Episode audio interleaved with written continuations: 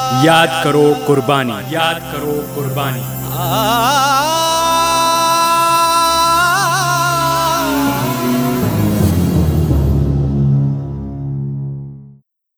नमस्कार आज हम अपने इस कार्यक्रम में बात करेंगे महान क्रांतिकारी देशभक्त गेंदालाल दीक्षित की।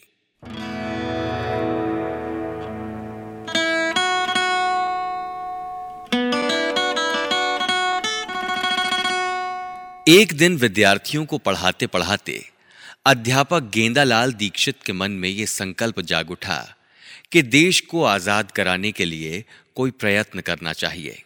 उन्होंने सोचा कि इस कार्य के लिए जनशक्ति और धन शक्ति दोनों की ही आवश्यकता होगी। यह विचार आते ही उन्होंने सोचा कि पहले धन संग्रह करना चाहिए। किसी दूसरे से मांगने जाएँ, इससे पहले स्वयं ही कुछ देना चाहिए। ये विचार भी गेंदालाल दीक्षित के मन में आया। उन्होंने अपनी सिल्क संभाली और पाया कि सात रुपए चार आने की जमा पूंजी उनके पास है। उन्होंने सोचा कि चार आने अपने और सात रुपए देश के। चलो, अब और कहीं चलकर देश के लिए कुछ बटोरा जाए। अब वो गए सेठ भीकू के पास। सेठ भीकचंद औरैया नगर के एक अत्यंत धनी सेठ थे। जहाँ एक पैसा खर्च करना हो, वहाँ दस रुपए खर्च करने में उन्हें कोई हिचक नहीं होती थी। नगर के अमीर, उमरा और अफसर लोग आए दिन ही उनके यहाँ दावतें उड़ाते थे। गेंदालाल ने सोचा, कि अकेले भीखू सेठ ही इतना दे सकते हैं कि शायद फिर किसी और के आगे हाथ नहीं फैलाना पड़े। राम राम, श्याम शाम के बाद भीखू सेठ ने पूछा कहिए, मास्टर जी, आज कैसे इधर आना हुआ? आप तो कभी हमें दर्शन ही नहीं देते। बात यह है, सेठ जी, कि हम लोग केवल अपने विषय में ही सोचते रहते हैं। देश की तरफ़ हमारा कभी ध्यान ही नहीं जाता। देश के लिए कुछ किया जाए, इसलिए एक कोष की स्थापना का विचार निश्चित हुआ है। मैं उसी के निमित्त आपसे कुछ याचना करने के लिए उपस्थित हुआ हूँ। अच्छा ये बात है, मास्टर जी। बड़ा अच्छा विचार है। सुनिए मुनीम जी, अब मास्टर जी को एक रुपया दे दीजिए। अब एक रुपए की बात सुनकर मास्टर जी जल भुनकर रह गए। उन्होंने सोचा कि हो गया देश का उद्धार। उन्होंने अपने मनोभावों को छिपाते हुए बोला, सेठ जी यह राशि आपके अनुरूप तो नहीं है। मेरे अनुरूप नहीं तो आपके अनुरूप तो है, मास्टर जी। क्या मतलब? बात यह है, मास्टर जी, कि यह राशि मैं आपके लिए दे रहा हूँ। यहाँ आप देश वेश का नाम मत लीजिए। मुझे जेल नहीं जाना, धंधा चौपट नहीं करना और और बाल बच्चों को भी भूखो नहीं मारना। मास्टर जी, इस बात पर कहना तो बहुत चाहते थे, पर वे बस इतना कहकर ही चले गए। अभी ये राशि आप अपने पास रख लीजिए, सेठ जी। जब कभी मुझे इसकी ज़रूरत होगी तो आकर ले जाऊँगा। सिर मुड़ाते ही ओले पड़े। पहले ग्रास में ही मक्खी निकल आई। अब किसी दूसरे दरवाजे पर दस्तक देने की मास्टर जी की हिम्मत नहीं थी। निराशा तो बहुत हुई, पर सोचा कि देश का काम है। हिम्मत हारने से काम नहीं चलेगा। देश के लिए हथियार उठाने का समय है। हथियार डालना कायरता होगी। नगर के दो चार रत्नों के पास और गए, पर फूटी कौड़ी भी साथ नहीं ला सके। किसी ने कुछ बहाना बनाया और किसी ने कुछ। मास्टर गेंदालाल दीक्षित ने सोचा कि धन नहीं मिला तो कोई बात नहीं, चलो, जन संग्रह ही करें। शिवाजी समिति नाम से एक संस्था बनाई और लोगों को उसका सदस्य बनाने का अभियान प्रारंभ किया। लोगों ने उनसे भांति भांति के प्रश्न पूछे, क्या आपकी शिवाजी समिति रजिस्टर्ड संस्था है? क्या इसका संविधान शासन द्वारा मान्य है? इस समिति के पदाधिकारी और कार्यकारिणी के सदस्य कौन कौन है? शिवाजी, समिति का फंड कितना है? इस प्रकार के प्रश्न सुन सुनकर मास्टर जी का सिर चकरा गया। उन्हें बड़ी निराशा हुई। उन्होंने सोचा यह कैसा देश है कि जिसके मन में मातृभूमि के बंधनों की कोई कसक नहीं है? वे इस विचार से दुखी हुए कि जिन लोगों के पास धन है, वे देश कार्य के लिए एक पैसा भी देने के लिए तैयार नहीं है और जिनके पास बल है, वो दूसरों को ही सताने में आनंद लेते हैं। गेंदालाल दीक्षित के बारे में चर्चा जारी रहेगी, ये कहानी आगे और बढ़ती रहेगी और फ़िलहाल अभी वक्त है एक देशभक्ति गीत सुनने का। भारत को अब जगा दिया इसकी बुलंद आवाज़ ने भारत को अब जगा दिया। सोया पड़ा था बेखबर, सोया पड़ा था बेखबर, किसने से उठा दिया? किसकी बुलंद आवाज़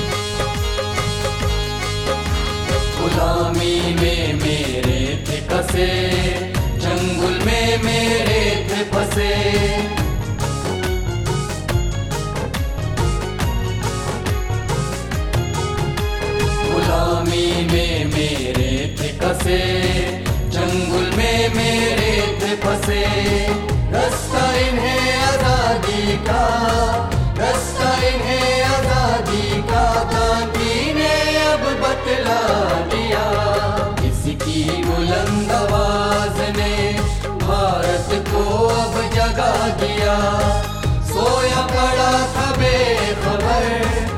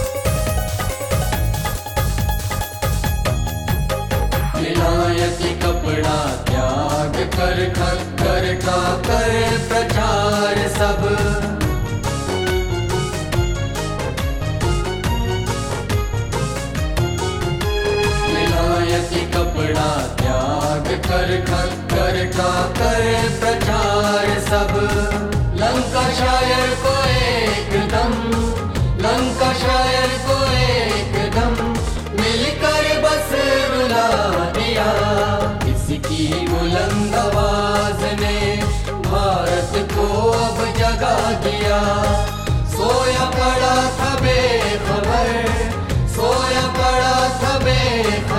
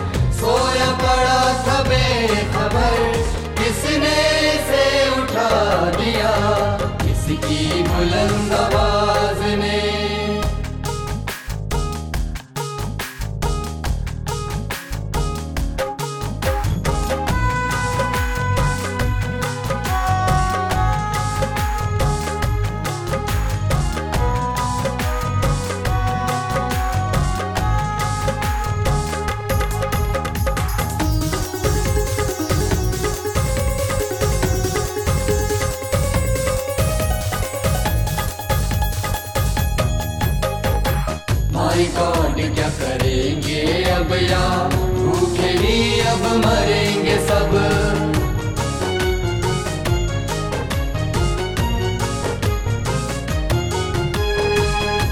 गॉड क्या करेंगे अब या? भूखे ही अब मरेंगे सब। इसने तो मेरे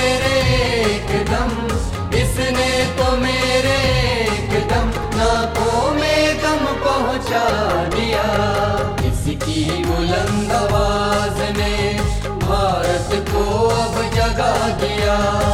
सोया पड़ा था बेखबर, सोया पड़ा था बेखबर, किसने से उठा दिया? किसकी बुलंद आवाज़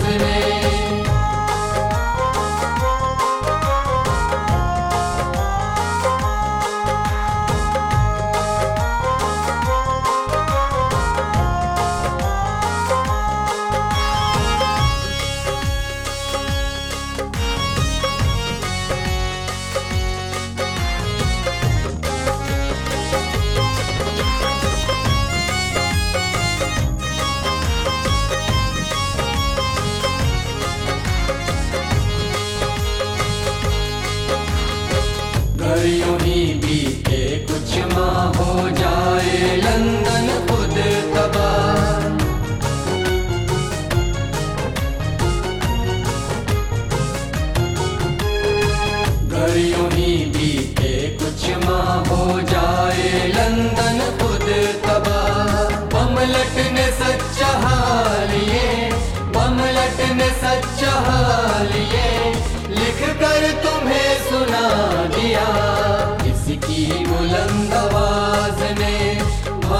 को अब जगा दिया। सोया पड़ा था बेखबर, सोया पड़ा था बेखबर, किसने से उठा दिया? किसकी बुलंद आवाज़ ने, किसकी बुलंद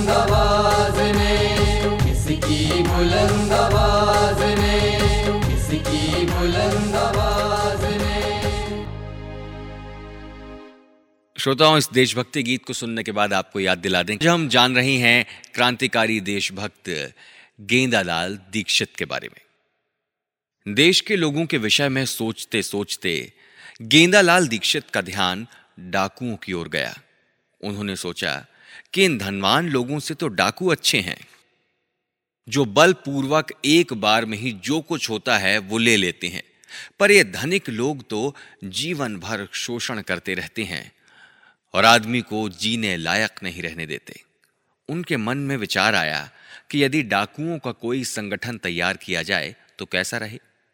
माना कि वे लोग अशिक्षित होते हैं, पर यदि उनकी भावनाओं को सही दिशा में मोड़ा जाए तो ये लोग अच्छे काम भी कर सकते हैं। वे इस निष्कर्ष पर पहुँचे कि डाकुओं को राजनीतिक प्रेरणा देकर धन संग्रह भी किया जा सकता है, और शस्त्र संग्रह भी। ये विचार दृढ़ होते ही वे ग्वालियर राज्य के चंबल के बीहड़ों में निकल गए और कुछ डाकुओं से मिलकर उन्होंने एक संगठन तैयार भी किया। कुछ समय पश्चात डाकुओं की ओर से भी उन्हें निराशा हुई और वे उनका साथ छोड़कर बंबई चले गए। बंबई में भी उन्हें अपने उद्देश्य की पूर्ति होती दिखाई नहीं दी। गेंदालाल दीक्षित अब अध्यापक नहीं थे। अपनी नौकरी छोड़कर वे गले गले तक देश के कार्य में डूब चुके थे। उन्होंने फौज में भर्ती होने का भी प्रयत्न किया, पर इस कार्य में भी उन्हें सफलता नहीं मिली।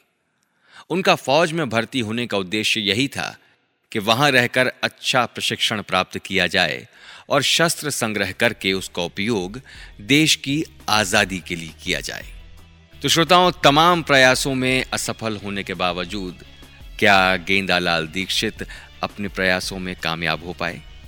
इसका उत्तर जानने के लिए बस इस एक देशभक्ति गीत का इंतज़ार। ओ दानी भर दो गमर मेरे, मन में आज़ादी की ओ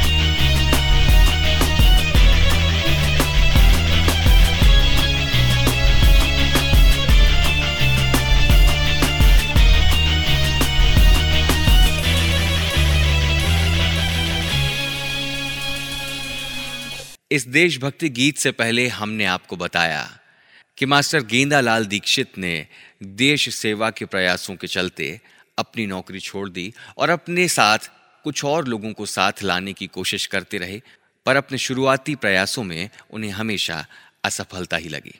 और आइए अब जानते हैं आगे की कहानी। बंबई से लौटकर गेंदालाल दीक्षित फिर अपने प्रांत उत्तर भारत में पहुँचे। और नव युवकों का संगठन खड़ा करने का उन्होंने नए सिरे से प्रयास प्रारंभ किया। इस बार उन्हें कुछ सफलता मिली। नौजवानों की जो संस्था इस बार उन्होंने बनाई, उसका नाम मातृवेदी रखा। मातृवेदी के सदस्य एक प्रतिज्ञा लेते थे। गेंदालाल दीक्षित और मातृवेदी के अन्य सदस्यों में देशभक्ति और बलिदान की भावनाएँ बहुत गहरी थीं। इस संस्था के चार विभाग थे। गोपनीय सेवाएँ, सैन्य संगठन और शस्त्र संग्रह, धन संग्रह और साहित्य द्वारा संस्था का प्रचार प्रसार। गेंदालाल दीक्षित को शस्त्र संग्रह में कुछ सफलता मिली। वे अपने नौजवान साथियों को जंगल में ले जाकर उन्हें निशानेबाजी का प्रशिक्षण देने लगे। एक अन्य तेजवंत व्यक्ति का सहयोग इस कार्य में गेंदालाल दीक्षित को मिल रहा था। उनका नाम था लक्ष्मणानंद ब्रह्माचारी। ब्रह्माचारी जी के माध्यम से गेंदालाल दीक्षित को पंचम सिंह नाम के डाकुओं के एक सरदार से संपर्क बढ़ाने का अवसर मिला। पंचम सिंह में राजनीतिक चेतना थी और वो इस शुभ कार्य में मातृवेदी को सहयोग देने के लिए तैयार हो गया। अब यह तय हो गया कि राजनीतिक डकैतियों द्वारा जो प्राप्त होगा, उसका उपयोग पंचम सिंह का दल अपने लिए न करके मातृवेदी के लिए समर्पित करेगा। इस नए दल की संख्या अब 80 तक पहुँच गई। मैनपुरी, इटावा, औरैया और पारा इत्यादि स्थानों पर राजनीतिक डकैतियाँ डाली गईं और काफ़ी धन संग्रह किया गया। हथियार भी इधर उधर से हथियाए गए। अब सरकार का ध्यान सोर गया। उस क्रांतिकारी दल को समाप्त करने के लिए उसने अपना एक मुखबिर उस दल में सम्मिलित कर दिया। वो इस अवसर की प्रतीक्षा करने लगा कि कब इस दल को गिरफ़्तार कराए। उसकी एक योजना काम कर गई। एक दिन उसने अपने दल के सामने प्रस्ताव रखा कि ग्वालियर राज्य के भिंड ज़िले के एक गाँव में एक बहुत धनी व्यक्ति है। उसके पास से हमें अपार धन भी मिल सकता है और कुछ हथियार भी प्राप्त हो सकते हैं। दल इस योजना से सहमत हो गया। मार्ग इतनी दूर का था कि जंगल में कहीं एक रात उन्हें बितानी पड़ी। रात्रि का पड़ाव जहाँ डाला गया, वहाँ भोजन का प्रबंध उस देशद्रोही ने अपनी ओर से किया। उसने कहा, पास के गाँव में मेरा एक रिश्तेदार रह रहा है। मैं उसके यहाँ से पूड़ियाँ बनवाई लाता हूँ। इस बहाने वो चला गया और कुछ समय पश्चात वो जहर मिली हुई पूड़ियाँ बनवा कर ले आया। सब लोगों को बिठाकर उसने खाना परोस दिया और दल के सदस्य खाने लगे। भोजन करते हुए ब्रह्मचारी जी की जबान ऐठने लगी। उन्हें भोजन में विष का संदेह हुआ। वो मुखबिर पानी लेने के बहाने बर्तन उठाकर वहाँ से चल दिया। ब्रह्मचारी जी ने अपने साथियों को वो भोजन ना करने की हिदायत दी और मुखबिर के ऊपर गोली चलाई, लेकिन वो दूर जा चुका था। लगभग सभी लोगों पर विष का थोड़ा बहुत असर होने लगा। तो श्रोताओं, अब समय है एक देशभक्ति गीत का, और उस गीत के बाद जानेंगे कि देशद्रोही के मिलाए विष का असर योजना पर कैसा पड़ा।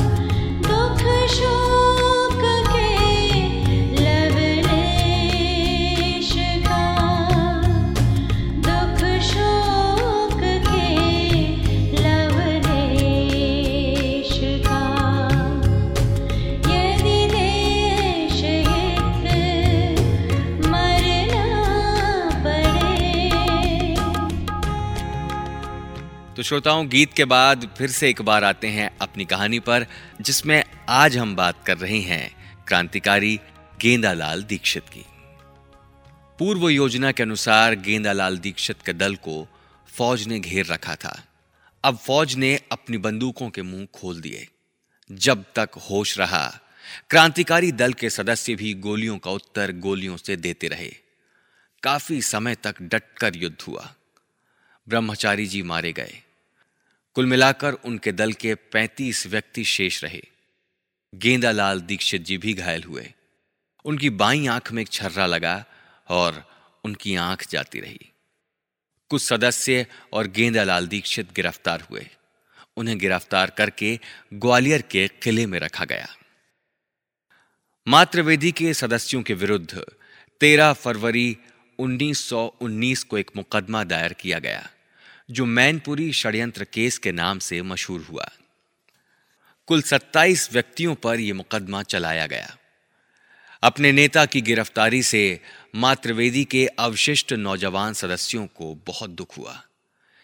वो ग्वालियर का किला देखने के बहाने वहाँ जेल में अपने नेता से मिले और उन्हें छुड़ाने की योजना बनाई। पर योजना क्रियान्वित नहीं हो सकी। जेल से छूट जाने के बाद गेंदालाल दीक्षित ने स्वयं एक बहुत बड़ा जुआ खेला। उन्होंने पुलिस से कहा कि मेरा संबंध उत्तर प्रदेश, पंजाब, बंगाल और महाराष्ट्र के सभी क्रांतिकारियों से है और मुझे मालूम है कि बम के कारखाने कहाँ कहाँ हैं। यदि पुलिस मुझे सरकारी गवाह बनाकर मुक्त कर दे तो मैं सभी क्रांतिकारियों को गिरफ़्तार करा सकता हूँ। पुलिस इस झांसे में आ गई और गेंदालाल दीक्षित को मुक्त कर दिया। बड़े बड़े अफसरों के पास उनका आना जाना हो गया और उन्हें सामान्य से अधिक सुविधाएँ दे दी गईं। अवसर पाकर गेंदालाल दीक्षित ऐसे फरार हुए कि वे फिर पुलिस के हाथ कभी नहीं आ सके। उनके साथ उनका एक अन्य साथी, राम नारायण, भी फरार हुआ था। फरार होकर गेंदालाल दीक्षित और राम नारायण कोटा पहुँचे। कोटा में उन्हें सहयोग मिला पर दीक्षित जी बहुत कमज़ोर हो चुके थे।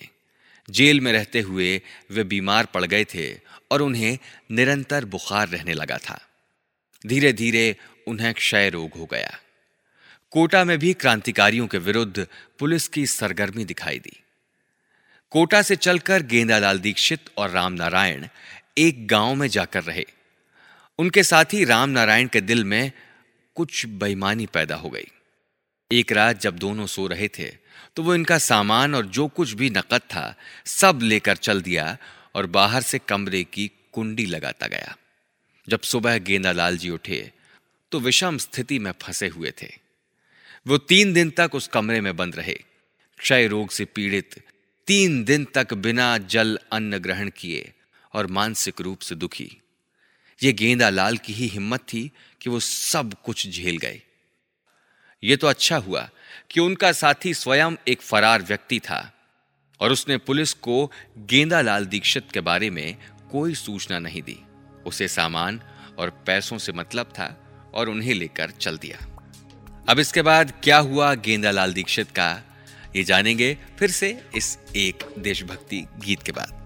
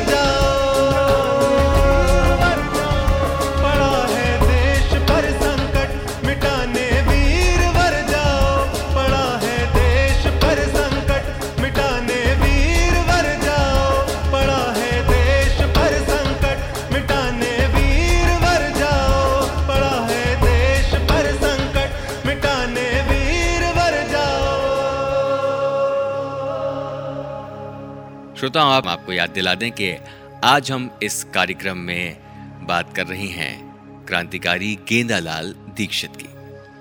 तीन दिन तक कोठरी में बंद रहने के बाद गेंदालाल दीक्षित ने किसी से कमरे की कुंडी खुलवाई और बाहर निकलकर पैदल ही कहीं चल दिए। यह अनुमान लगाया जा सकता है कि उन्हें कितनी कठिनाइयों का सामना करना पड़ा होगा। वे क्षय रोग से पीड़ित थे तीन दिन के भूखे और एक भी पैसा उनके पास नहीं था।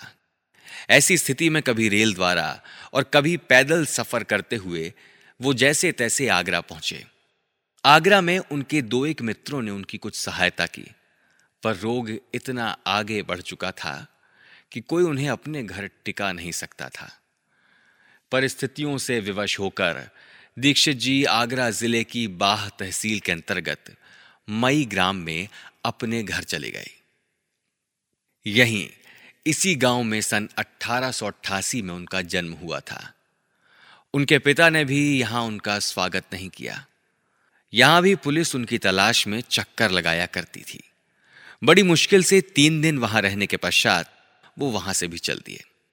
उनके शरीर की हालत ये थी कि कदम कदम चलने पर भी उन्हें मूर्छा जाती थी।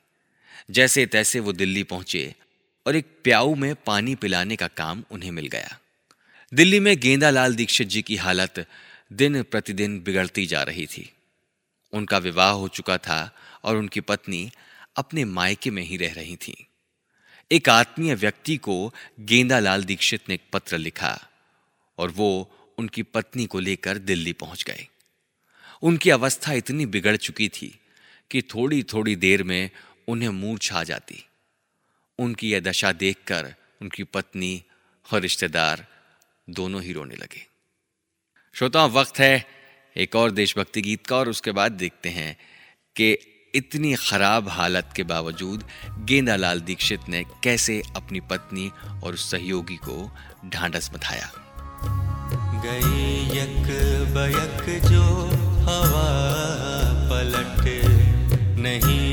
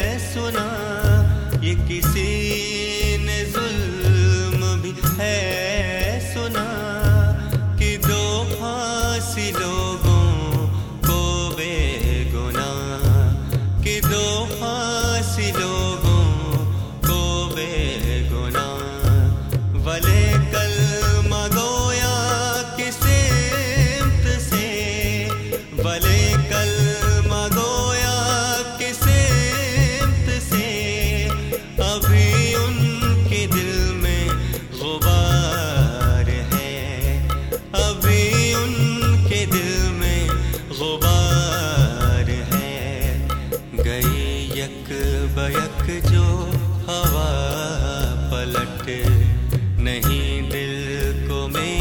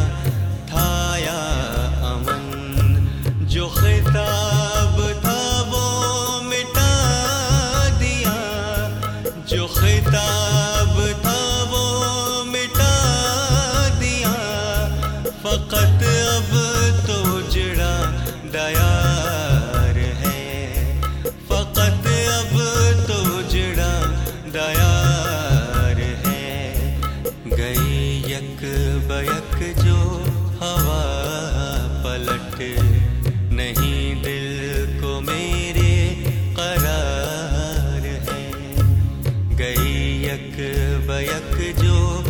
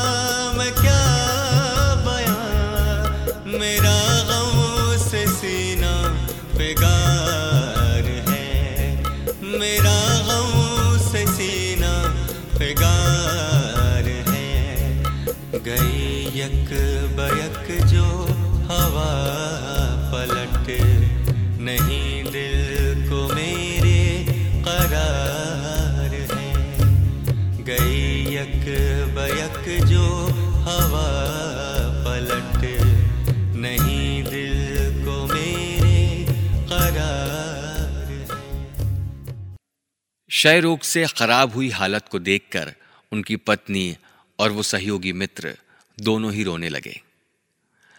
गेंदालाल दीक्षित जी ने उन दोनों को कुछ इस तरह समझाया, तुम लोग रोते क्यों हो?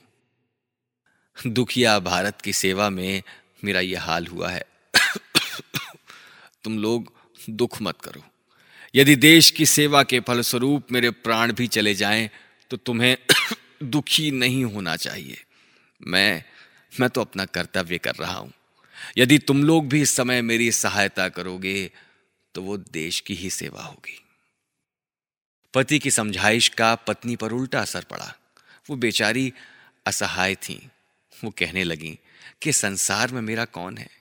ये प्रश्न सुनकर पंडित जी ने एक ठंडी सांस भरी और पत्नी को समझाने लगे, आज लाखों विधवाओं का कौन है लाखों अनाथों का कौन है? करोड़ों भूखे किसानों का कौन है? दास्ता की जकड़ी बेड़ियों में भारत माता का कौन है? जो इन सब का मालिक है, वही तुम्हारा भी है। तुम अपने आप को परम सौभाग्यवती समझना। यदि प्राण इसी प्रकार देश की लगन में निकल जाएँ, मुझे इस बात का दुख है कि अत्याचारियों से उनके अत्याचारों का बदला न ले सका। मेरा ये शरीर नष्ट हो जाएगा। किंतु इन्हीं भावों से युक्त मेरी आत्मा दोबारा शरीर धारण करेगी और तब मैं अधिक शक्ति के साथ इन दुष्टों का विनाश करने के काम आऊँगा। जिस समय गेंदालाल दीक्षित अपनी पत्नी को इस तरह समझा रहे थे, उस समय उनके चेहरे पर दिव्य तेज था। उस समय उनके चेहरे पर दिव्य तेज था। एक शुभ संकल्प और समर्पित साधना का जो ओझ होता है, वो उनकी क्रश काया पर विद्यमान था। उन्होंने अपनी पत्नी को और आगे समझाते हुए कहा, तुम्हें अपने खाने पीने की चिंता नहीं करनी चाहिए। क्योंकि तुम्हारे पिता जीवित हैं, तुम्हारे भाई और रिश्तेदार भी हैं, और और फिर मेरे मित्र भी तो हैं, जो तुम्हें अपनी माता समझ तुम्हारा आदर सत्कार करेंगे। आजीविका के संबंध में तो तुम्हें चिंता करने की आवश्यकता है ही नहीं। गेंदालाल दीक्षित जब इस तरह अपनी पत्नी को समझा रहे थे, तभी उनको मूर्छा आ गई। उनके मित्र और पत्नी ने समझ लिया कि अब इनके दिन अधिक नहीं है। वो उनके साथ अधिक दिन रह भी नहीं सकते थे। अन्यथा भेद खुलने और उनके गिरफ़्तार होने का भय था। उनके पास इतना धन भी नहीं था कि उनकी मृत्यु के पश्चात वे उनका संस्कार कर सकते। उन दोनों ने यही तय किया कि इन्हें किसी अन्य नाम से अस्पताल में भर्ती करा दिया जाए। उनका विचार था कि यदि ईश्वर की कृपा हुई तो स्वास्थ्य में कुछ सुधार भी हो सकता है। श्रोताओं, ऐसी अवस्था में अस्पताल में भर्ती कराने के बाद गेंदालाल जी की अवस्था में कुछ सुधार हुआ या नहीं, ये जानेंगे। इस देशभक्ति गीत को सुनने के बाद। वक्त आने दे बता देंगे तुझे आसमां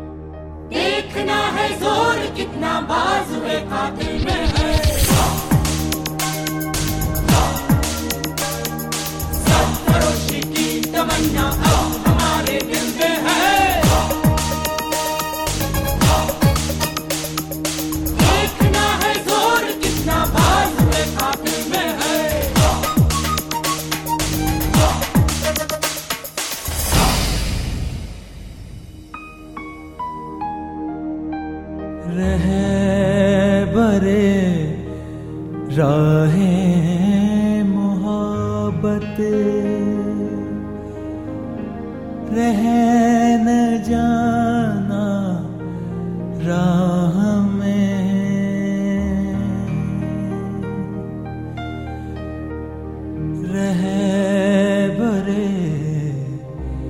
राहे मोहब्बत रह न जाना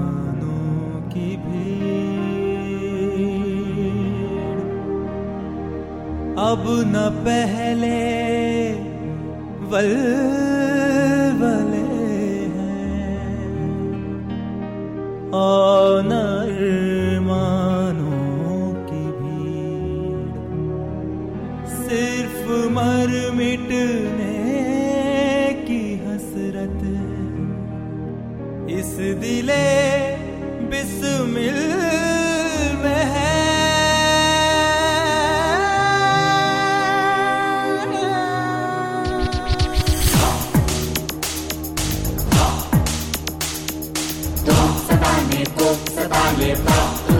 देख ले।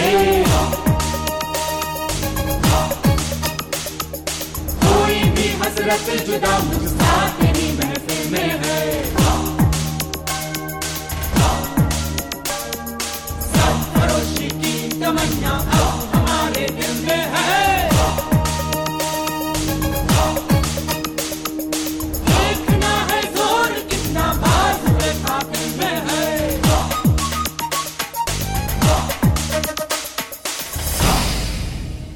और अब आगे बढ़ते हैं इस कार्यक्रम के अंतिम चरण की ओर। अपने निश्चय के अनुसार, गेंदालाल जी की पत्नी और मित्र ने उन्हें सरकारी अस्पताल में भर्ती करा दिया और वो दोनों अपने अपने स्थान पर चले गए। कुछ दिन पश्चात जब वो उन्हें देखने के लिए फिर दिल्ली के उसी अस्पताल में गए तो उन्हें बताया गया कि उनके द्वारा भर्ती कराए गए मरीज़ की मृत्यु 21 दिसंबर 1920 को दिन के दो बजे हो गई। भारत की आज़ादी के लिए समर्पित एक महान क्रांतिकारी दुनिया से इस तरह उठ गया कि कोई ये जान भी नहीं सका कि वो कौन था। न कोई उसके लिए आँसू बहा सका और ना एक आह भी भर सका। भारत की आज़ादी के लिए हुए ऐसे मौन बलिदानों की संख्या कम नहीं है। याद करो कुर्बानी। याद करो कुर्बानी। आ